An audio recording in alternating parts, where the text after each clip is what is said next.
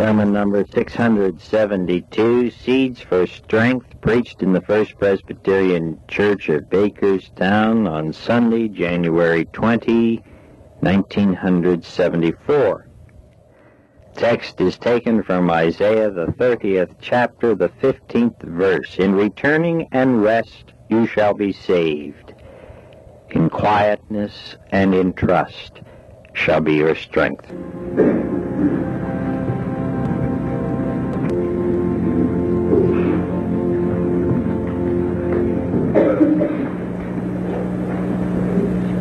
Turn, please, to the Old Testament and the Bibles which you have in the pews, the 30th chapter, we begin to read at the 15th verse.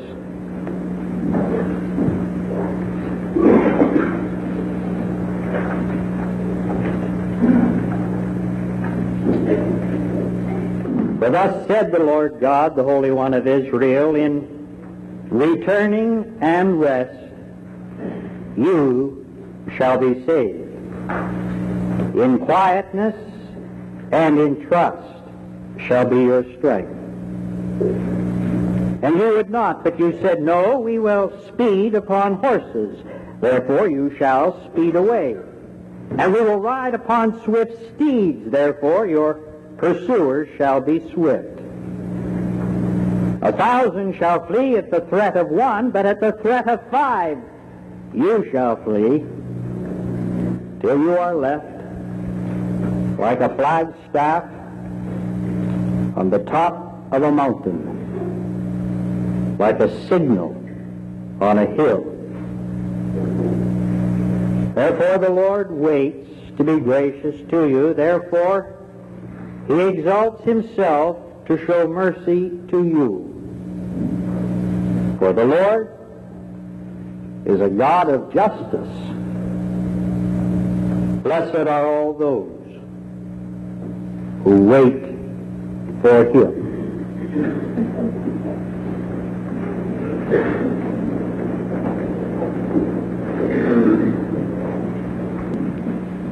More and more people are beginning to realize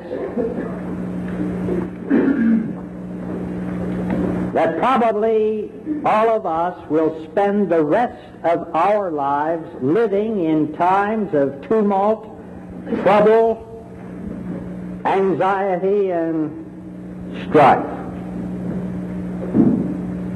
Perhaps it's not a very comforting thought, but nevertheless it is rather realistic, isn't it?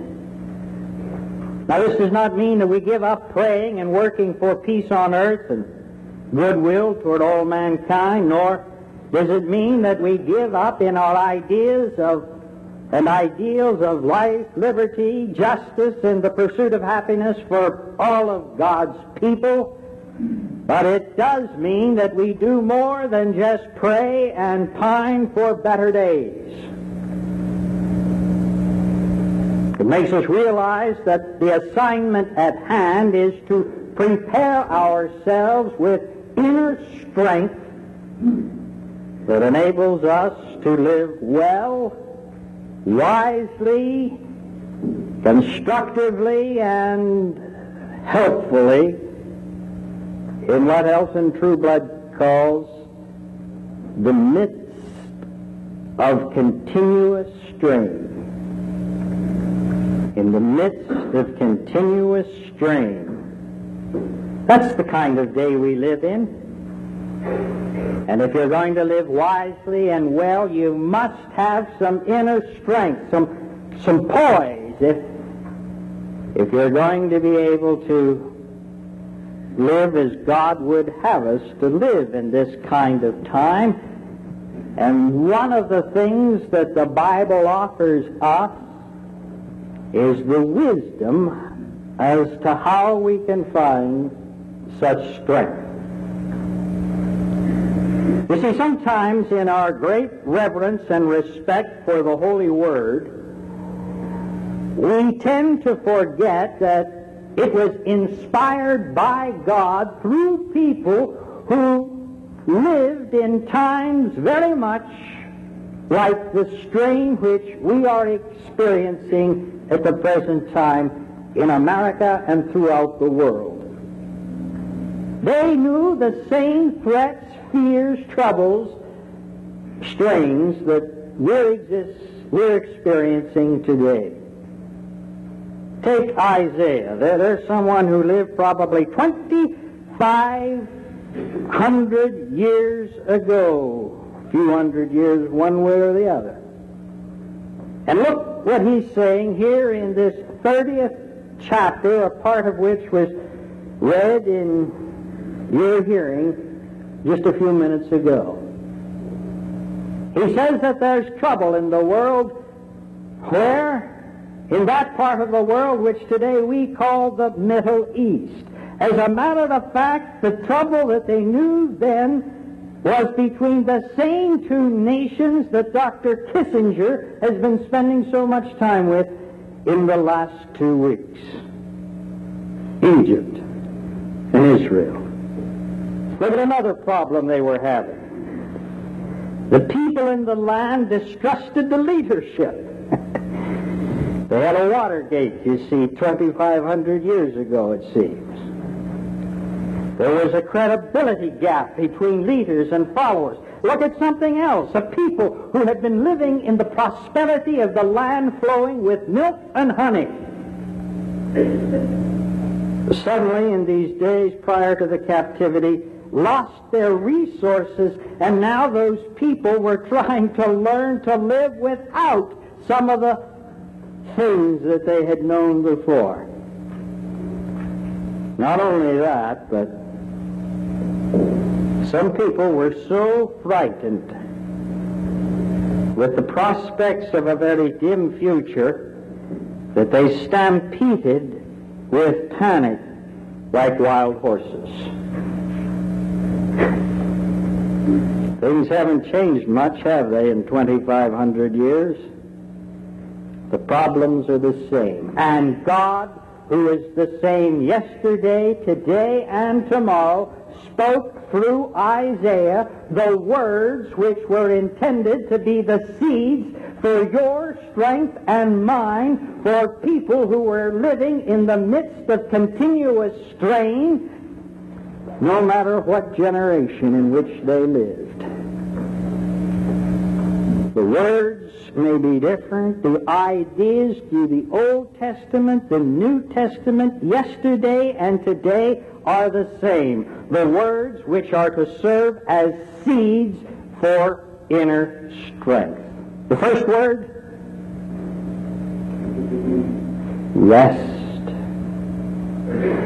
Rest. That's the word all of us like to hear, isn't it? So much so that I think some of them for rest couldn't make church this morning. But rest, you see, this is a source of strength.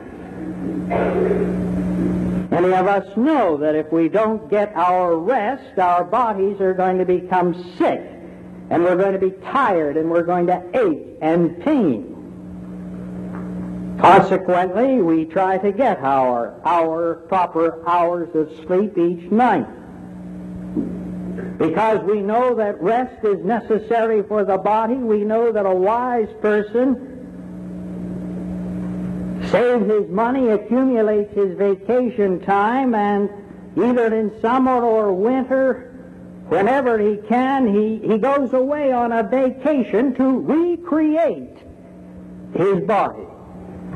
He seeks for the sun in the Caribbean or, or the surf off of Florida or the snow-covered mountains of Vermont or, or the sands of Arizona or gets on some sailing vessel on a lake. But he does all of this to rest his body. Because he knows if his body does not have rest, he has no strength. But you see, when we rest our bodies, and I know a lot of people that do a pretty good job at it, the job is never complete when we only rest the body. You see, we are complicated individuals. We are, as, as the medical and psychiatry people call us, we are individuals individuals who are psychosomatic, which is a big word that means we are not only flesh, but we are spirit. We are a combination. And it makes no matter how much time you spend between the sheets or on the skis or by the shores or playing in the sand or sailing the seas, if you don't give your spirit rest, all the rest for the body is a really little value. You're not really a rested soul until not only your body, but your spirit, your spirit finds rest. Well, where, where, pray tell, do you take your spirit to give it a rest or a vacation? The Bible gives us distinctive direction. It says you return unto God. That's the only place where your spirit can find rest. Jesus, I think, gives us the best direction when he said, Come unto me, all ye that labor and are heavy laden, and I will give you rest.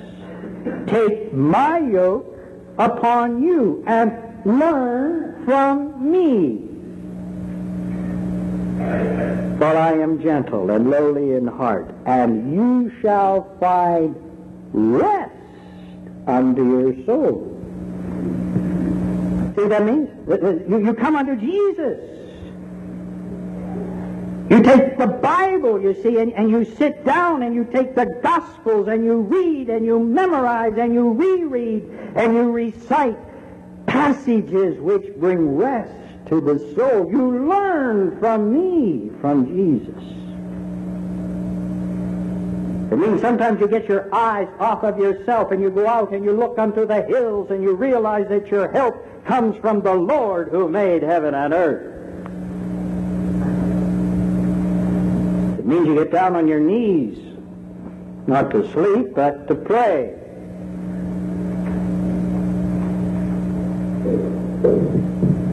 You unto the Lord all of your thoughts. You give him your burdens. And he will support you. It means you take time out for spiritual exercises, the disciplines of, of prayer, of Bible reading, of sacrament, of attending worship. You allow God to feed your soul and you realize that the Lord is the strength of your life. One of the things we desperately need in America and in the world, people who are at rest, not only physically, but people whose spirits have found their rest in the Lord. That's one word because rest is necessary if you're going to have any strength to live in the midst of continuous strain. The other word which God gives to Isaiah and many other of his spokesmen, quietness. Quietness. It's a word we don't hear of too much now. For those who claim they are in the know, they say that the era of which you and I are a part will be recorded in history as being known as the noisy generation. Who's responsible, if they are correct, for this label which will be put upon you and me and the era in which we live? Nor we can blame, I'm sure, the scientists, the educators, and the inventors, and the discoverers for the for the great mighty machines and and various things that they have been able to produce during this great time of the industrial capitalistic revolution.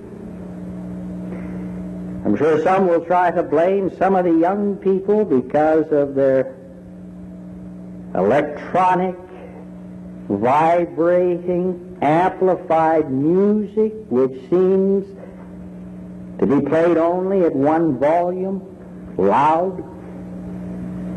But I think if we're really going to be honest with ourselves, we must say that if that label is accurate, many of us are responsible for it because of the mistaken belief some of us have that to have strong emotions and strong convictions, we have to express these in loud and noisy ways with wild gestures. Have you listened closely to two people who are in conversation, especially two people who are at the opposite extremes of the polarities which we seem to have in our society? Boy, it's noisy. Have you heard yourself on tape recently?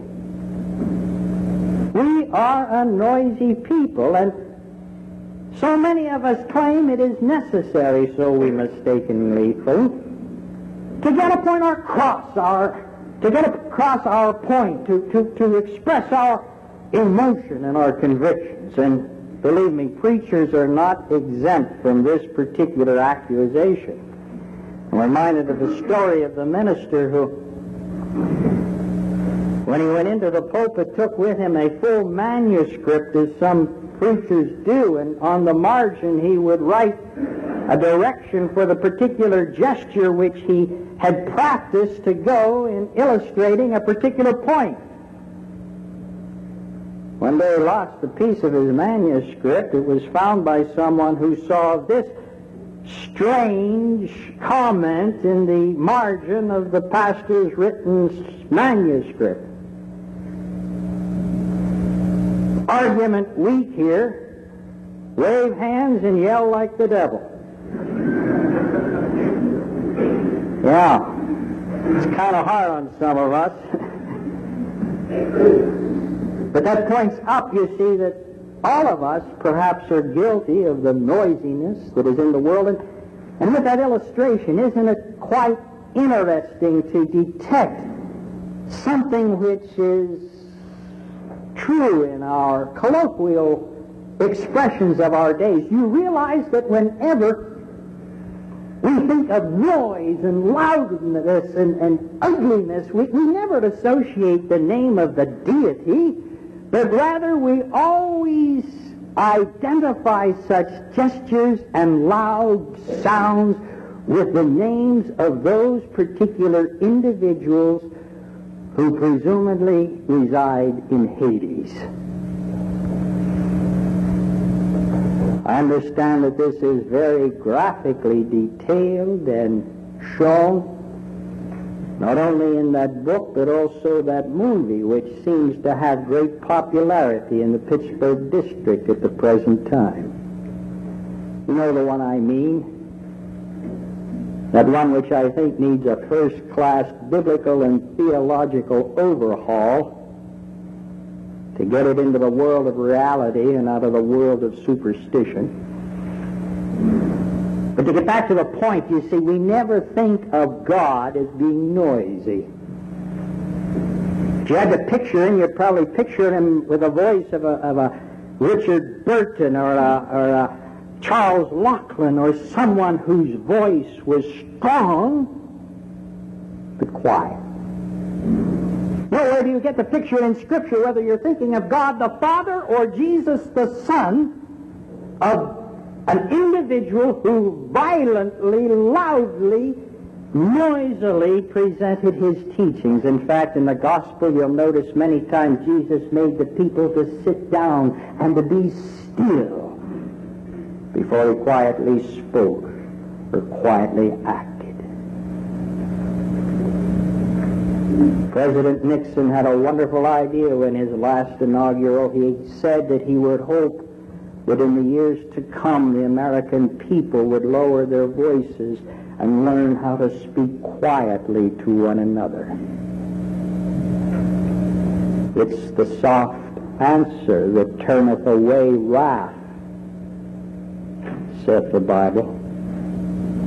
And you know, when you think about that, Who are the people that have made the greatest impression upon you in life?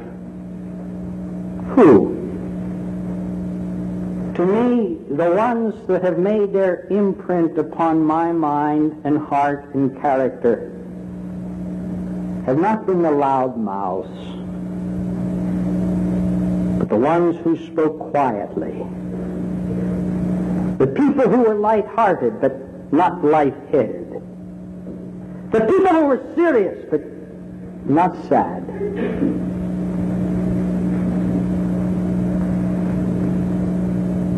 People who in some way would answer my ugly, angry, hostile attitudes with a voice that was small, still, and quiet. We need to lower our voices. It's not an easy thing to do without God's help. I don't think any of us can do it. In quietness, though, we have strength. But I don't think we can be quiet unless our bodies and our spirits are at rest. So you see, rest, though it is also a seed of strength, I think it is necessary for quietness. And in my particular interpretation, you can't have really quietness unless you have that third word that God gave to Isaiah and he gives to us as being another of the seeds for strength. The King James translates it confidence. The Revised Standard, which we read, translates it trust. Call it trust, call it confidence, whatever it is, that's the thing. And you know, again, God's right. You've got to have confidence if you're going to have strength. Confidence in God, in other people, and in oneself. And you know, one of the things that really has me seriously sickened in spirit is that lack of confidence that we seem to have today in each other. And I think myself it's only a time until we begin to see more of us lacking confidence in ourselves. Do you realize that practically every great institution and thing that has been formed by our forefathers today is losing confidence in the sight of people. I don't care what it is. The United Nations, the government of the United States, or the government on any level does not have the confidence of its people. School boards, churches, homes, Today, this negativism, this, this cynicalism, this disgust that we have for one another, it's doing horrible things to us. The thing that I see it doing so much is that it's beginning to make some people who have good common sense, who have been blessed with a great tradition and heritage, who know the Bible and the Word of God and are part of the church, they're beginning to question themselves. When you begin to question the other man, it's only a matter of time until you begin to question yourself.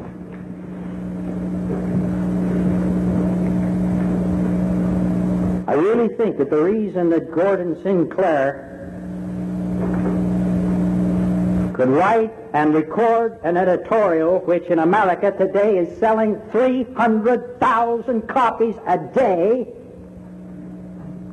is simply because that Canadian has been able to put into us something that we cannot put into ourselves, confidence.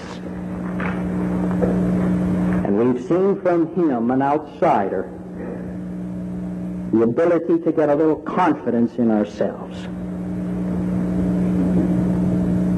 Oh, I'm tired of hearing an excuse why we don't trust one another, why we're beginning to distrust ourselves.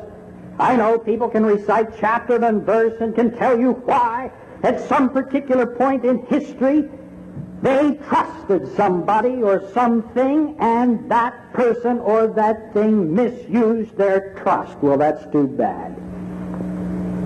Because I personally feel the problem is not that someone has misused our trust as much as our misplacing our trust.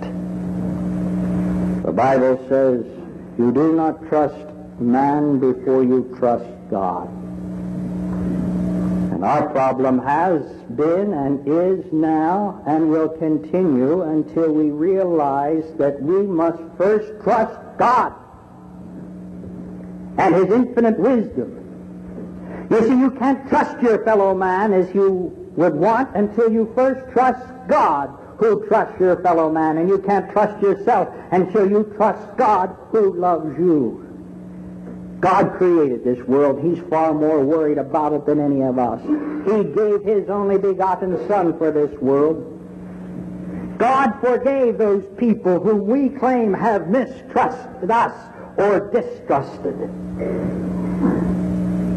God loves you and me. And though at times we don't trust Him, He never stops trusting us. And that is what gives us strength. When we realize who we are, people who can have confidence in God, in each other, and in ourselves because of God's trust for us. And when you have that conviction, you have strength. You have a spring in your step. You have quietness in your spirit. You have trust in your soul. And then you stand on firm ground knowing that you can afford to wait because the future belongs not to man but to God. And those who wait upon the Lord, you know, they are the ones who renew their strength. They mount up with wings like eagles. They run and not grow weary. They are the ones who walk in the midst of strain and do not fall. Now abideth these three things, rest, quietness, and confidence. These are, have been, and always shall be the seeds of strength. Amen. Eternal God, our Heavenly Father, you have made us for yourselves. We realize that we do not rest until we rest in Thee.